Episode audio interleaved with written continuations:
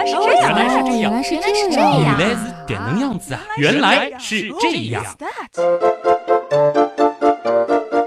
欢迎来到《原来是这样》，各位好，我是旭东。我是姜文，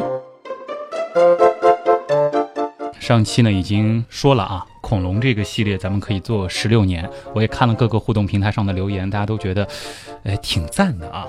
要不我们干脆就这样做下去如何？似乎文案的压力会小很多哎。可是我看到了一个评论，嗯，有人说你是故意把我叫回来做恐龙这一期的，你有何居心？哪有那么萌的一个妹子，怎么可能适合恐龙这个话题呢？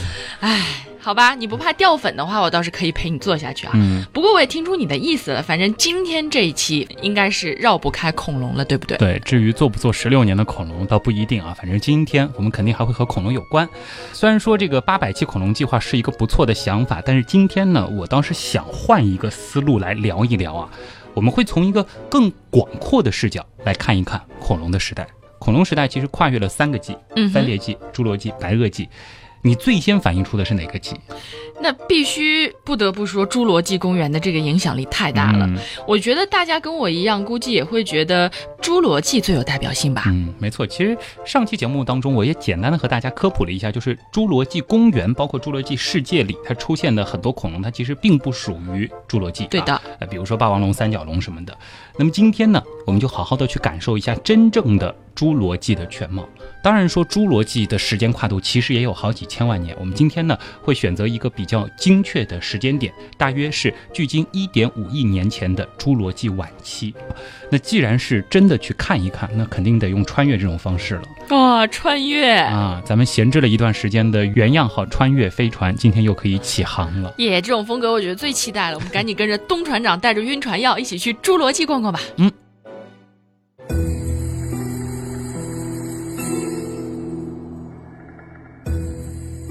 还是老规矩啊，不用考虑咱们是怎么穿回去的。嗯总之，咱们嗖的一下就到了目的地。就是到，距今约一点五亿年前的侏罗纪晚期。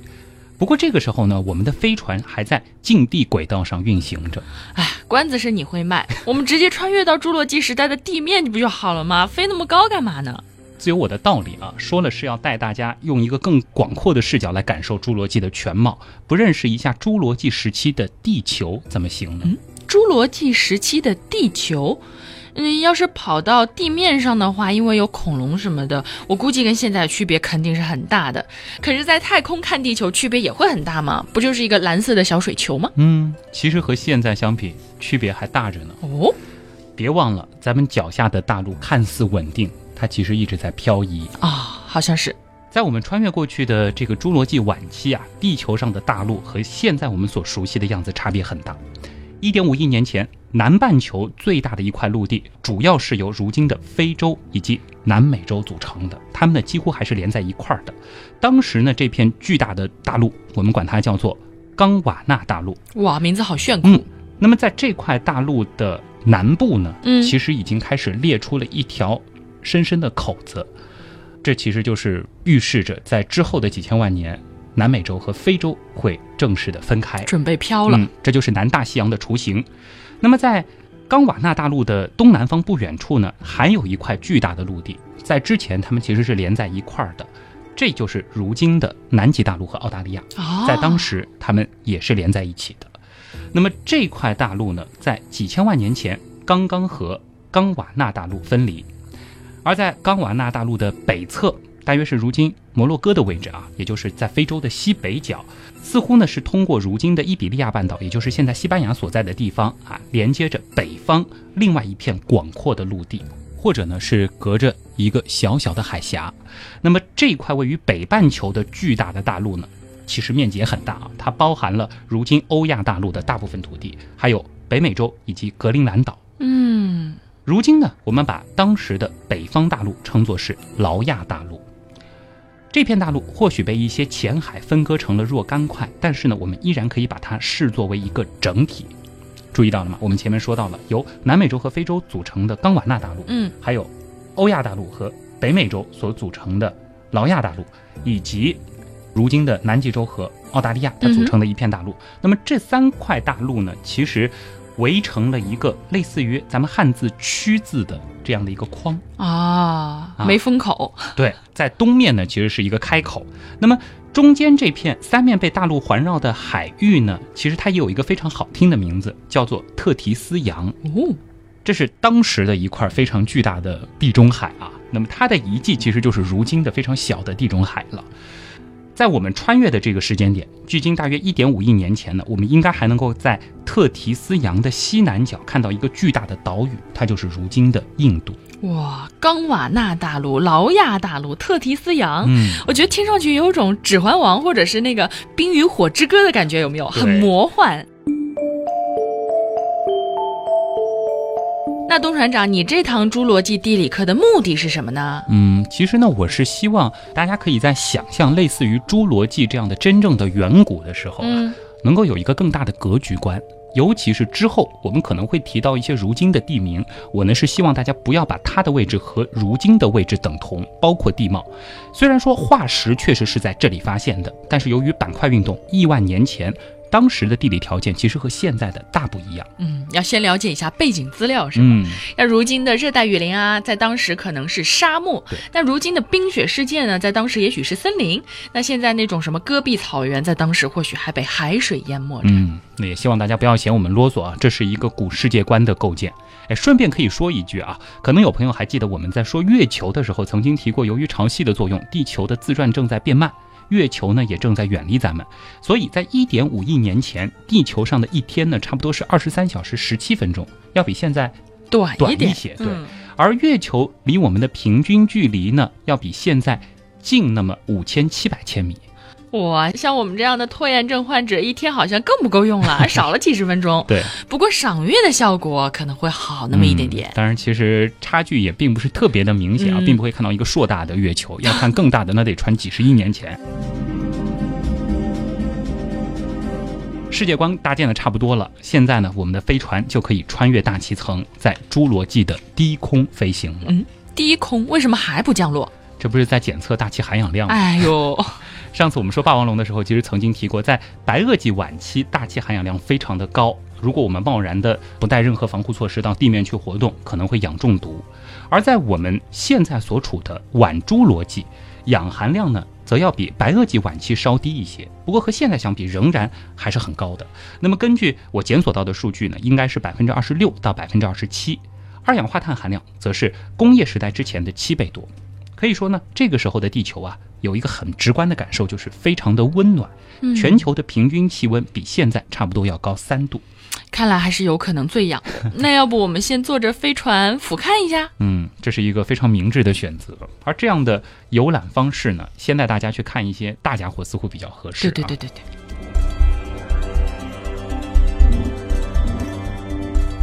听过《花儿为什么这样红》那期节目的朋友可能还记得，侏罗纪时代并没有什么花，嗯哼，或许呢在一些地方会绽放，但并不多啊。绽放的类似于我们之前提到过的1.62亿年前的潘氏真花。所以，地球的陆地表面呢，主要还是由裸子植物和蕨类植物所覆盖。不过呢，这一时期咱们已经看不到数十米高的蕨类植物了。那么，像是林木、鱼鳞的鳞、嗯芦木等等呢，已经灭绝。侏罗纪时代的森林主要是由高大的松柏类和银杏类这样的植物所主导的。正如现在一样啊，当时的他们呢也十分的高大挺拔，得以享受森林最顶层的阳光雨露。而在森林的中层，则是那种拥有大型羽状叶片的苏铁类植物，它们的后代其实现在还能看见。地表上呢，则主要是郁郁葱葱地覆盖着一些低矮的真蕨类植物，这个和现在有些区别。哇，你刚刚说大家伙，我还一激动，以为哎是不是恐龙要来了？原来是在说当时的植物。嗯，那我想问一下，既然花在那个时候算是稀罕物，那草呢？你别说，你这个问题其实问的很专业啊。嗯大家应该注意到了，我刚才说地表上主要是那些低矮的真蕨类植物，对和现在其实是有区别的。因为我们对于草的定义呢，其实是指草本被子植物。嗯，之前说过啊，作为当今世界上最繁盛的植物类群，被子植物的起源和早期演化呢，长期以来一直是一个巨大的谜团。因为先前的植物系统学家认为，被子植物当中木本类是最原始的，而草本形态呢，则被认为是从木本演化而来的。而在呃最近呢，有一则新闻可能会刷新大家的认知，什么？是在今年三月份，我国科学家呢是在一点六四亿年前中侏罗纪史地层当中发现了一株小草，这个是真正意义上的具有典型的草本被子植物特征的草。嗯，那么这一研究成果呢，是以封面文章发表在了中国出版的《地质学报》英文版上。发现者是渤海大学古生物中心的韩刚教授。那么这棵小草被命名为博大侏罗草。哇，这名字！这棵草是一点六四亿年前发现的，我们今天去的是一点五亿年前，所以这样算的话，我们还是有可能在侏罗纪中晚期找到一片小草地野餐一下，是不是？野餐是个不错的选择啊，抓一些小恐龙来吃吃，似乎不错。我感觉我们更像食物。你说的没错啊，考虑到其实这棵草距离我们穿越到的时间相差了一千多万年啊，嗯，这些早期的草本植物可能是有一个比较充足的演化时间，发展出草地什么也不是没有可能的事儿。不过呢，可以肯定的是，大部分的时候，在一点五亿年前，我们能找到的还是那些低矮的真蕨类植物和苔藓类植物所组成的。我们不能叫草原，叫绿原吧。哎，你说不能叫草原，我突然想到，在草出现以前，其实很多吃素的恐龙是不能叫食草恐龙的吧？我十分同意这一点，所以我更倾向于的是植食性恐龙这一叫法，就是植物的植。话说，想到植食性恐龙，你第一反应是什么呢？长颈龙，就是那种脖子巨长，然后像大象和长颈鹿结合版的恐龙。哎，名字是这样叫吗？我知道你所指的是什么。不过呢，虽然说它们的脖子也很长，但其实不能叫它们长颈龙。那叫什么？因为长颈龙呢是特有所指的。嗯。它指的是那种生活在三叠纪晚期的一种长脖子龙，它们呢通常是过着水生或者是半水生的生活，吃一些鱼、菊石、昆虫或者是其他的小爬虫。你所说的应该是梁龙、腕龙、雷龙这样的哦，雷龙我还是知道的啊，这是犀角下目的恐龙，它们呢是目前已知地球上出现过的最巨大的一类陆生动物。犀角类恐龙首次是出现于晚三叠纪。它们当时的外表呢是类似于原犀角下目恐龙，到了我们所处的侏罗纪晚期，也就是一五千万年前，犀角类恐龙的分布其实非常的广泛，尤其呢是梁龙科和腕龙科，所以我们要找到它们其实并不难。先跟着我们去劳亚大陆的西端，也就是如今北美洲的西部啊，去看一看一种著名的恐龙，叫梁龙。哎，这个好像也知道，好像在什么动画片里有过，嗯，就超级大块头，是的，吃草还能长那么大。梁龙呢，就是属于梁龙科下面一个属的恐龙啊，它的个体的确非常非常的大，最长的可以超过三十米，想象一下，体重达到十吨以上，它的鼻孔是位于眼睛之上的啊，好奇怪哦，就比较好玩啊，笨重的身体、长长的脖子、长长的尾巴以及粗壮有力的腿，都是它们典型的外观。这里其实我主要是要和大家分享一下关于他们的行动姿态，嗯，因为你刚提到动画片里可能会出现，电影里可能会有。这些恐龙在这些题材的影视作品当中非常的常见，但是呢，似乎都会把它们描绘成那种脖子向上弯曲，给人一种高耸入云的感觉，因为它高嘛，嗯。而且我好像记得好多滑滑梯也会做成这种样子。嗯，没错，梁龙科的恐龙呢，经常会被描绘成，哎，它们的这个颈部十分的高举，这是使得它们可以吃到这种高树上的叶子。但是呢，科学家们其实已经提出争议了啊，就是在怀疑它们的心脏能不能维持足够的血压，供应血液到脑部。因为如果说要让他们能够完成这样的一个仰脖子动作的话，可能需要一颗一点六吨重的心脏才行。这个是不可想象的事儿啊！另外呢，就是它们的颈部结构啊，可能并不适合过度的向上弯曲，所以现在一般认为啊，它们平时的姿态呢，应该是把这个巨长的脖子平行于地面，或者是稍稍高于地面向前伸去，嗯，摆动着头部扫荡着前方的植物。不过呢，也有研究者说啊，在必要的时候，梁龙可能是会用两条后肢站立，嗯，再加上尾巴做一个支撑。这样呢，就可以使得颈部向上来吃到高处的叶子，而这个时候呢，是真正的高耸入云。其实树啊、叶子什么的也不一定有它高吧。我记得好像以前在自然博物馆也见到过一种中国版的长脖子赤速龙。我知道你说的是哪一种啊？因为这类大家伙，就是类似于梁龙这样的大家伙，其实在当时的分布是比较广的啊，包括腕龙、迷惑龙、雷龙等等，其实分布在劳亚大陆和冈瓦纳大陆的各处。而在如今的咱们中国的土地上，其实有一款样子也差不多的恐龙，那就是大名鼎鼎的马门溪龙。嗯，马门溪龙的全长呢，也达到了二十二到三十米，体躯的高度啊，也有接近四米，这是一个很震撼的视觉效果啊。那么它的特点是颈部特别特别的长，相当于体长的一半。哇，五比五啊，不对，一比一。我们说这个九头身，人家这是什么？这脖子就相当于身体的长度啊。对，那么不仅仅是构成它颈部的每一节颈椎都很长，而且它的颈椎数量也非常的多，多达十九个。那么这是在犀角类当中最多的一种了。它的颈部呢，还特别生有那种特别的肋骨，啊，脖子长肋骨啊？对，叫做颈肋，最长的可以达到三米。这个呢，能和后面第三个颈椎相连，特殊的结构呢，就增强了它颈部的力量。不过呢，也带来了一个缺点，就是它的脖子转动起来其实会比较的困难啊。想想也很费劲儿，那么长。这个马门溪龙是不是在马门溪这个地方挖掘出来的？哎，你的推测其实是挺对的。不过呢，这里要和大家说一个挺搞笑的趣闻啊，就是在一九五二年的时候，金沙江马明溪渡口，记住是明教的明，嗯，这个地方呢是正在修筑公路，工人们呢开凿岩石的时候啊，就发现有很多像骨头一样的石头。后来呢，经过著名的古生物学家杨忠健教授仔细的研究呢，认为这是一种过去世界上还没有发现过的新的恐龙化石，于是呢，就给这种恐龙取了一个名字，叫马明西龙。啊，他后来怎么改名字了呢？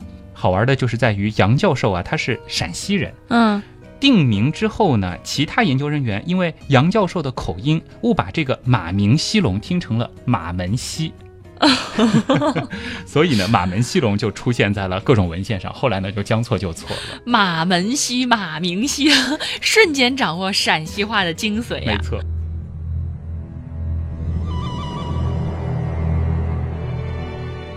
话说这些恐龙那么巨大，它们还会有天敌吗？嗯，它们的幼崽或者说比较虚弱的个体呢，应该还是会害怕一些侏罗纪时代的大型食肉恐龙的。正如现在的大象，可能他们的幼崽和年老的个体会怕狮子啊。嗯，虽然那个时候还没有霸王龙，但是凶猛的大家伙依然不少。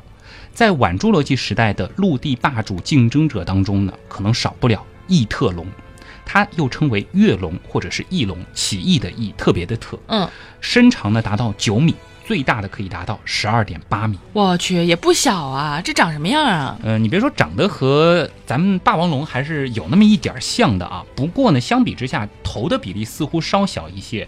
那么它有几个显著的特征，就是这种恐龙的眼睛上方拥有一对角冠。就是有有一个小小的凸起在眼睛的上面，感觉像个小眉毛一样的。这个呢是由延伸的肋骨所构成的，眼泪的泪啊。角冠的形状与大小呢随着个体而不同。那么它的鼻骨上方嗯，也有一对低矮的棱脊，并且呢是会沿着这个鼻骨连接到眼睛上方的这个角冠，所以说会有一个比较帅气的正面造型它脸长得好复杂。啊。对，但是这个头呢还是接近于椭圆形啊。另外呢，它虽然也是有小短手，嗯，但是和霸王龙相比，它就是大长手的啊。它的这个小短手呢，大约是自己后肢长度的百分之三十五，这个要比霸王龙长很多。而且呢，它的每个手啊是三个手指，霸王龙是两个啊，它的手指比霸王龙还多一根。这个手指呢，相对来说就要灵巧很多了。它呢是有着大型的、可以大幅弯曲的指爪。嗯，那么异特龙的三根手指当中呢，内侧第一根手指是最长的，指爪的状态呢，就显示他的手指很可能是用来勾住东西的。哇，这个造型完全没有萌点了，妥妥的一个沙龙利器。而且我想到一个东西，就是古装片里那个有时候皇后手上会戴那个长指甲，哎有有点？像啊。反正在当时呢，异特龙算是食肉界的霸主啊。一点都不萌。嗯。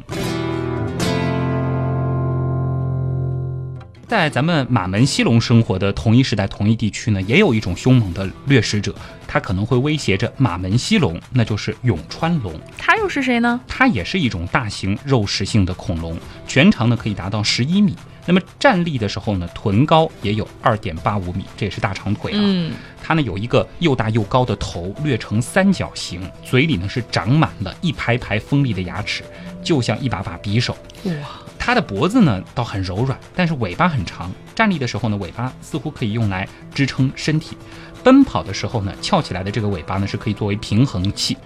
因为它的前肢非常的灵活啊，类似于异特龙，它也长着又弯又尖的利爪，后肢呢还很粗壮。那么野生有三指，所以按照分析啊，它应该呢是经常出没于丛林湖滨。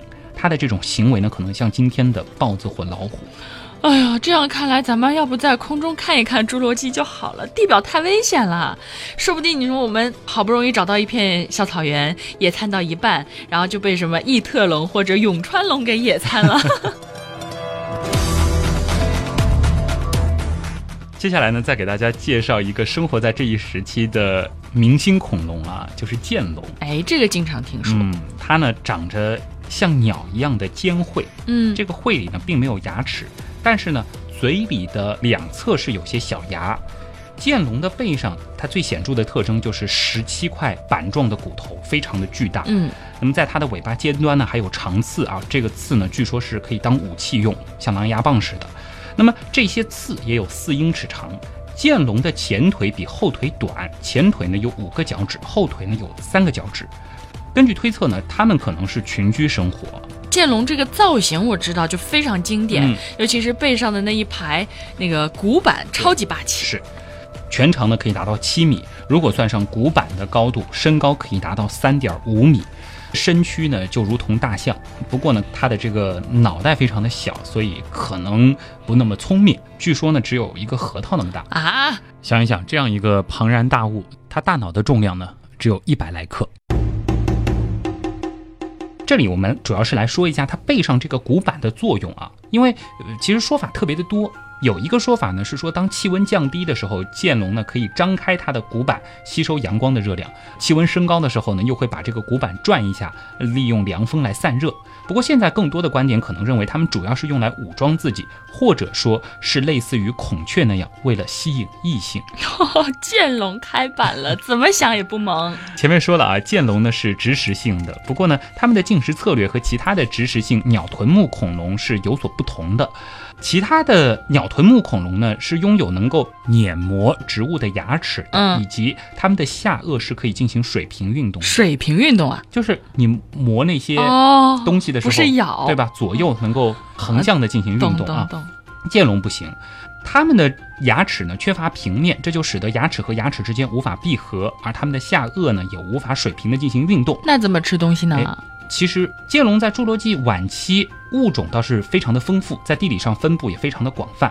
那么古生物学家就认为啊，它们所吃的食物呢，可能包括苔藓、蕨类、木贼、苏铁、松柏与一些果实。但是呢，由于它们缺乏这种咀嚼能力，因此呢，它们会顺便吞下一些喂食，就吞下一些石头。啊，来帮助它们的肠胃处理食物。其实这种行为倒并不是特别的罕见啊，在如今一些现代鸟类和鳄鱼当中，我们也会看见。其实鸡也会有类似的行为啊。肠胃真好。嗯。说完了剑龙，到此为止呢。生活在晚侏罗纪的恐龙就先带大家看到这里，否则的话，今天或者是明天，或者是今后的几百期节目都说不完啊。接下来呢，想带大家去看看不是恐龙的龙，不是恐龙的龙，这个怎么说呀？比如说这一时期的天空依然被翼龙统治着飞的啊。鸟龙。天空当中呢，也许会翱翔着一些喙嘴龙类的翼龙和早期的翼手龙类。这里呢，还是要说一下啊，这些当时的天空霸主，它并不是恐龙，虽然都是爬行动物，但它们并非属于我们之前其实说过，就是鸟臀目和蜥臀目。嗯，它们呢是属于独立的翼龙目。这个会飞的爬行动物这种说法，总是感觉怪怪的。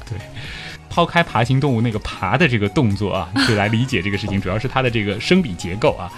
我们说一下这一时期的翼龙呢，其实和我们在电影当中常看到的会有一些区别。它们呢普遍是有比较长的尾巴，身体上呢是覆盖着短短的绒毛。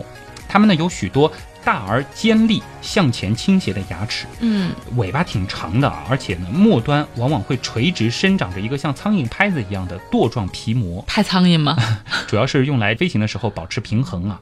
它有很大的喙状骨，就是鸟的这个喙啊，喙状骨。胸骨上呢有控制飞行的肌肉。它们的特点呢是头大身子小。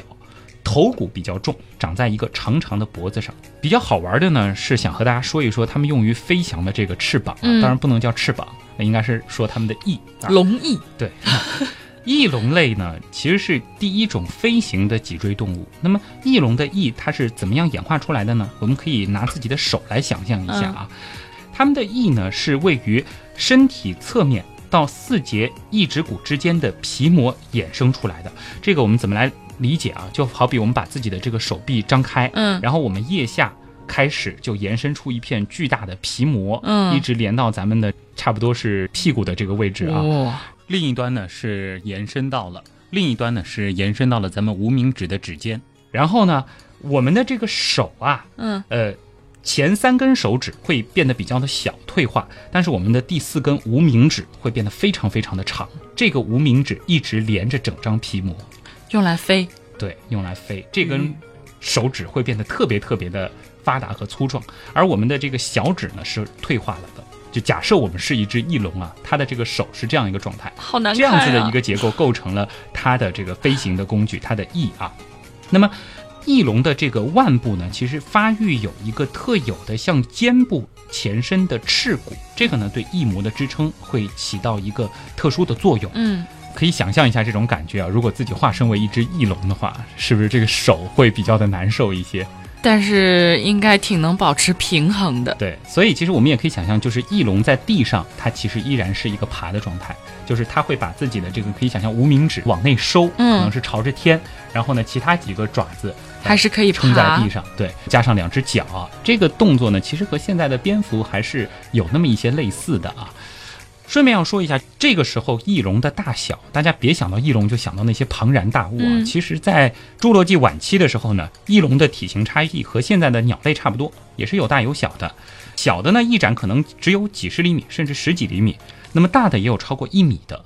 不过，特别巨大的那种版本啊，有一种说就是可能类似于呃公交车那么大的巨型的翼龙，那是要到白垩纪的时候才会出现。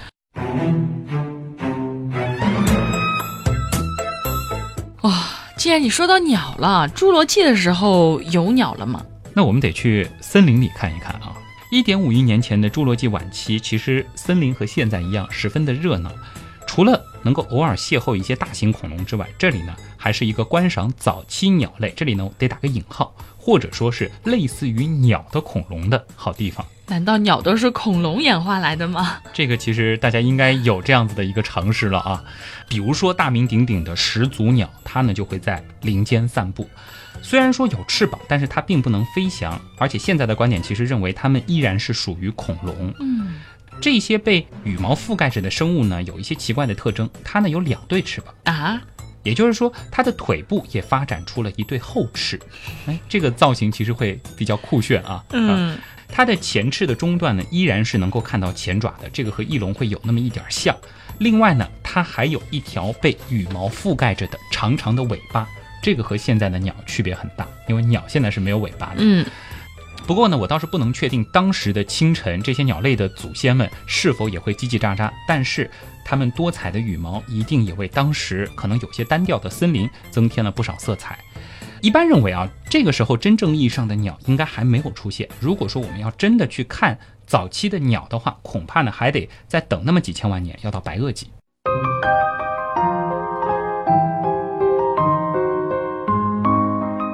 那我们的祖宗呢？哺乳动物那时候有了吗？和很多人想象的不同啊，就是侏罗纪晚期，其实咱们哺乳动物的祖先倒已经不是什么特别稀有的品种了。那个时候哺乳动物挺多的，嗯，比如说有什么呢？现在的化石证据显示啊，在一点五亿年前，它们的形态其实已经十分丰富了。当然不会有特别大型的哺乳动物啊，小巧玲珑的有很多种。这些动物呢，分化出了多样的觅食和行动适应特征，包括有的会滑翔，嗯，有的呢会挖掘，有的也会游泳。它们的体型依然比较小，但是外观上其实会有一些差异。有的呢像松鼠和老鼠，有的呢则是有袋动物和鸭嘴兽的祖先。比较有意思的就是这个时候的哺乳动物，它们在生育方式上还是区别很大的。但是像我们这样的胎盘动物已经开始出现了。当然，像是用育儿袋繁育宝宝的，以及卵生的哺乳动物，在当时呢仍然是主流。呃，这里可能会涉及到几个有关哺乳动物的重要概念啊，这就涉及到了哺乳动物的演化过程了。今天就留个坑，以后单独再讲。此处又有坑，友情提醒穿越回去的同学们啊，不要随便捕捉这些小祖宗，说不定哪一种就变成后来的我们了呢？说不定你踩死了某一只小松鼠，然后就没有你了。对。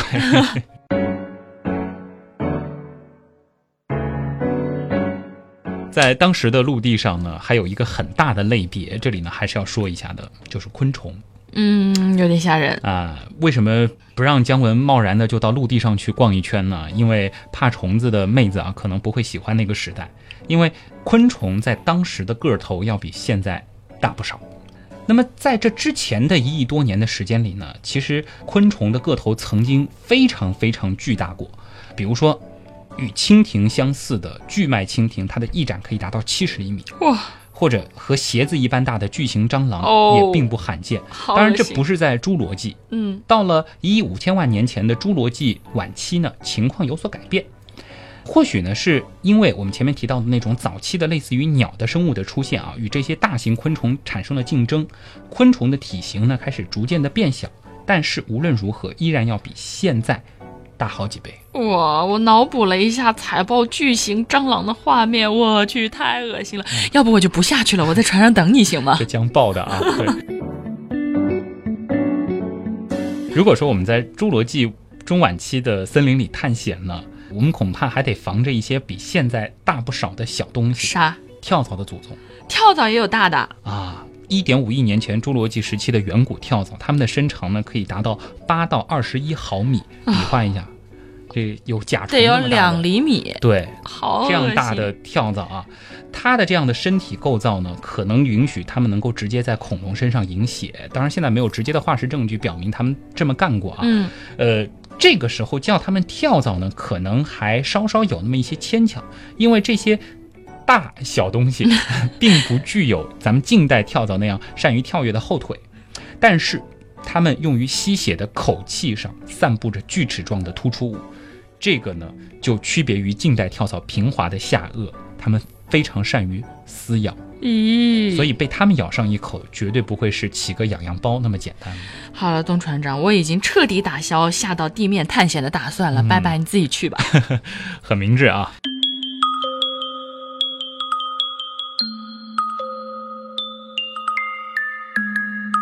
既然这样，咱们在侏罗纪陆地的探险就先告一段落啊。接下来呢，我们到海里去看一看。前面说过特提斯洋，咱们就去特提斯洋。好，呃，我们的飞船很先进啊，有潜水模式，反正想象的嘛，要什么功能有什么功能啊。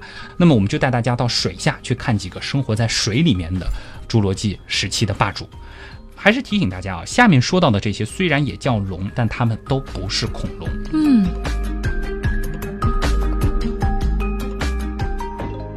在侏罗纪时期的海洋里呢，海洋生物和现在倒是挺像的。主流的呢依然是鱼类，样子呢也和现在差别并不是很大。嗯，不过呢，那个时候并没有鲸鱼和海豚，因为我们知道这些都是哺乳类的巨兽。对啊，等它们在海洋里活跃，已经是恐龙灭绝几千万年以后的事儿了。不过很有意思的是，当时也有一些像鲸鱼和海豚一样，就是从陆地返回海洋的大型生物。那就是从陆地返回海中的爬行类，比如说鱼龙，名字很霸气，估计块头也不小吧。嗯，说到鱼龙，大家不要想象成恐龙的样子啊，它其实更像是海豚或者是鲸鱼。或者是鱼的样子，但它是属于爬行动物，在水里游的爬行动物。那么鱼龙大一些的个头也非常的大，有十到二十米长，好大呀！嗯，生活在一点五亿年前的鱼龙呢，主要是发展成了真鱼龙，这就是我们常说的最典型的这种鱼龙。它的身体呢是流线型的，皮肤是裸露的，很适合在水中游泳。它们的这个鼻孔呢是长在头的上方，那么嘴里呢是长满了又尖又大的牙。最多呢可以长出两百多个哇！这个时期的鱼龙呢比较萌啊，它的眼睛非常的大，呃，忽闪忽闪的，而且呢，还长着一种叫做巩膜环的保护眼睛的结构。这个其实就说明鱼龙啊，它在水里的视力很强，而且根据化石的分析，它们的听力也会比其他的爬行动物来得好。所以呢，有人说它是眼观六路，耳听八方，算是海中的一种霸主。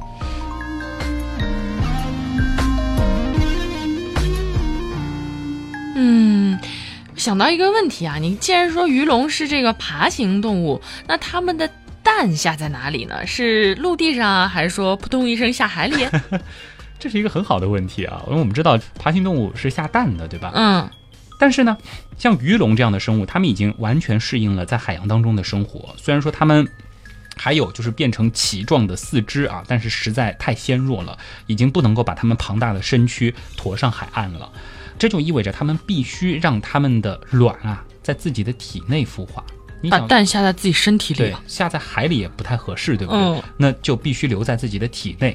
他们呢会把蛋在体内孵化，并且在海水中产下他们的小宝宝。其实现在很多鲨鱼也有这样的行为啊，类似于一种卵胎生的状态。那么就有化石标本显示，鱼龙呢，它很可能像现代的鲸鱼和海豚一样生产，就是小宝宝在体内孵化之后，可能还会再成长一段时间，再跑出妈妈的体内。小鱼龙呢，也是尾巴先生出来的，那么直到头从母亲的身体里出来。呃，小鱼龙呢才会被触发第一次呼吸，这是为了避免小鱼龙在生产过程当中窒息而死。哇，好特别的生产方式哦！那它们在海里也是跟现在的鱼一样游吗？它们游泳的方式呢，倒不像是鱼，或者是现在的鲸鱼和海豚。有一个说法呢，说是更像是企鹅那样游啊，这么萌吗？啊，大家如果想象不出来，可以去看一下企鹅是怎么游泳的。说呢，这个鱼龙可能是像企鹅那样游，但是在海里呢还是比较灵活的。在考虑到它们的大块头，应该呢还算是当时海洋一霸，一个笨重的灵巧的。大企鹅好奇怪，而且的这个眼睛非常的大和萌啊，这个嘴巴呢也是长长的、尖尖的这样。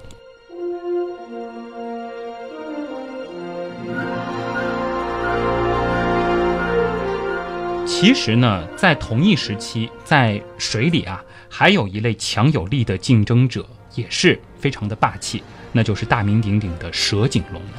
如果说这种水生物，没有听说过的话，可能大家听说过尼斯湖水怪的传说，对不对？据说尼斯湖水怪就是根据蛇颈龙的样子制造出来的啊啊！因为这是一个现在被认为是骗局嘛，但是它的这个造型呢，基本就是蛇颈龙的样子。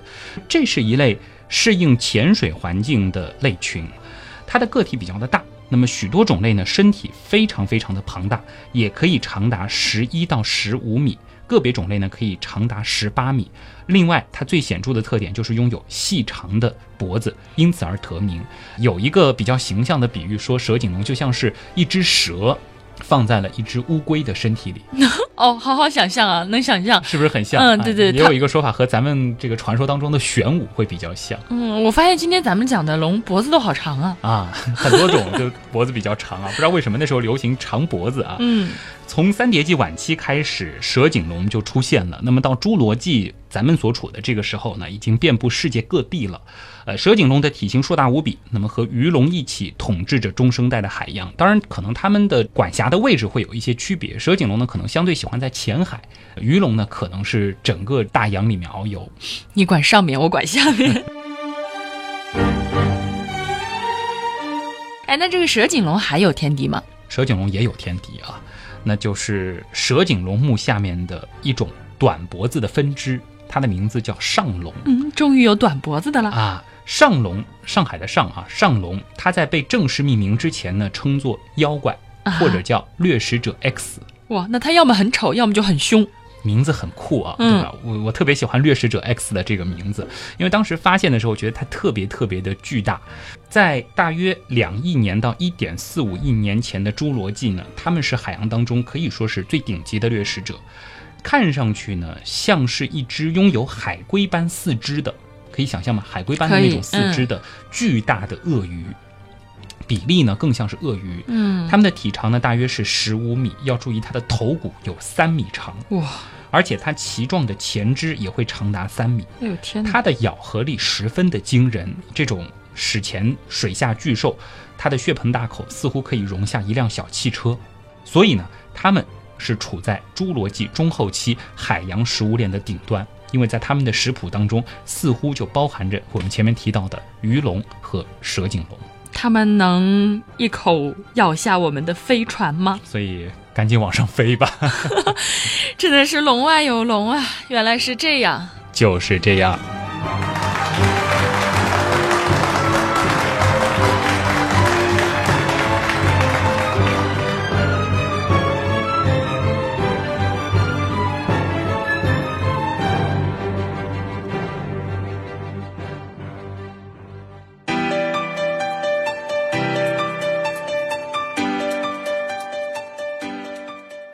姜文同学从侏罗纪回来，感觉如何？再也不会去了。为什么？太可怕了，好吗？不知道什么时候就被一口吃掉了，就感觉没有想象当中的那么浪漫，和恐龙做朋友啊。我觉得特别崇拜我们那些祖先们，就是哺乳动物，就是早期的哺乳动物。对对对，他们是怎么逃脱恐龙的魔爪的呀？嗯，这个其实也是一个很有意思的思考啊。所以呢，大家一般推测，当时的哺乳动物可能更倾向于夜行。另外呢，也是不会发展出太大的个头，因为真的斗不过那些恐龙和其他的掠食者啊。直到恐龙灭绝之后，其实哺乳动物才开始去取代恐龙们所占据的那些生态位，包括水里面的像是苍龙、蛇颈龙、鱼龙这样的大型的掠食性的动物，才会出现像是鲸鱼或者是海豚这样的。所以很难想象，如果说没有六千五百多万年前的那次大灭绝，如今的。哺乳动物会发展成什么样？可能就没有我们了耶。对，可能还是那么卑微吧。嗯。恐龙之旅呢，可能到今天这一集呢，就暂时先告一个段落啊。其实有了《侏罗纪漫游指南》，很容易想象还是会有《白垩纪漫游指南》《三叠纪漫游指南》，包括以此类推的再早的《二叠纪漫游指南》等等等等。我们说地球的这个生命演化史，这是一个。巨大的宝库，我们可以在这样的一个过程当中去想象，同样生活在我们这颗星球上的，在几亿年前，这个世界是怎样的？好神秘，充满着遐想啊。嗯，但是我现在不敢遐想了，因为觉得一点都不浪漫。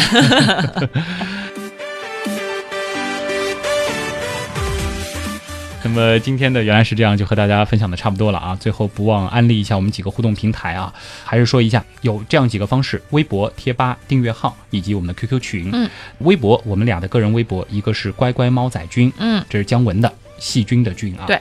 那么我的呢就是旭东，嗯啊，东比较难写啊，是上面一个山，下面一个东。旭呢就是旭日的旭。嗯。另外呢，也是欢迎大家去找我们的贴吧和微信订阅号，都是旭东刀科学。对，在我们的订阅号里呢，旭东刀科学在每周会给大家推送一些好玩的题目。当然，在节目周五更新完之后呢，其实也会给大家带来跟节目相关的延展阅读的内容以及背景音乐。对，这个歌单其实非常的实用啊。这要感谢咱们的图文组和音乐组的小伙伴。那么最后呢，还是要说一下咱们的 QQ 群啊，大现在有三个了吧？对，现在是三个啊。这个分别是元阳刀友会天狼、元阳刀友会北极，还有新开放的元阳刀友会大脚。大脚的增长速度有些惊人啊！那么多少了？现在已经超过五百了。哇！不到两周的时间，赶紧加吧，能加哪个加哪个。现在正式开放的是大脚，那么大家能够加入的主要的地方还是大脚这个 QQ 群啊，原样刀友会在 QQ 群里搜索就可以了。呃，现在已经涌现出很多大神了，各种学科都有非常强悍的刀友啊，大家在里边讨论也是非常的好玩。话说什么时候可以在里边捕捉姜文呢？这个看缘分吧，大家。你会潜伏进来的是吧？对。好了，今天的原来是这样，就是这样。我是旭东，我是姜文，咱们下周再见。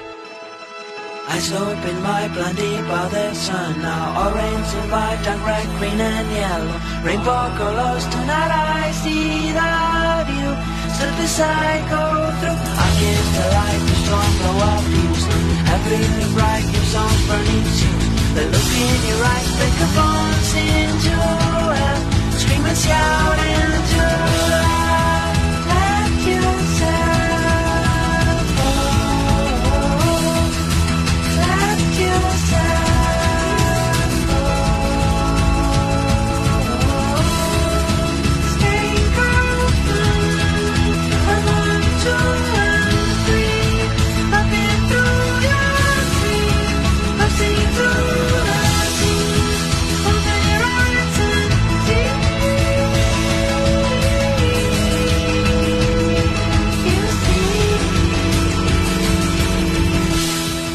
可是，在太空干，可是，在太空干大，可是，在太空看地球，啊，可是，在太空看地球区别也会很大吗？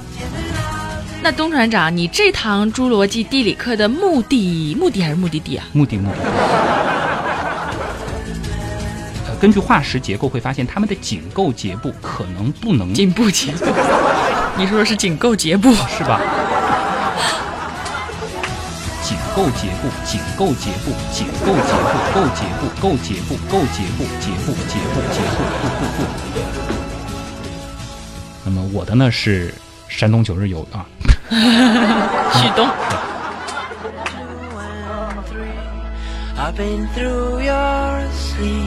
Bursting through the sea, Open your eyes and see.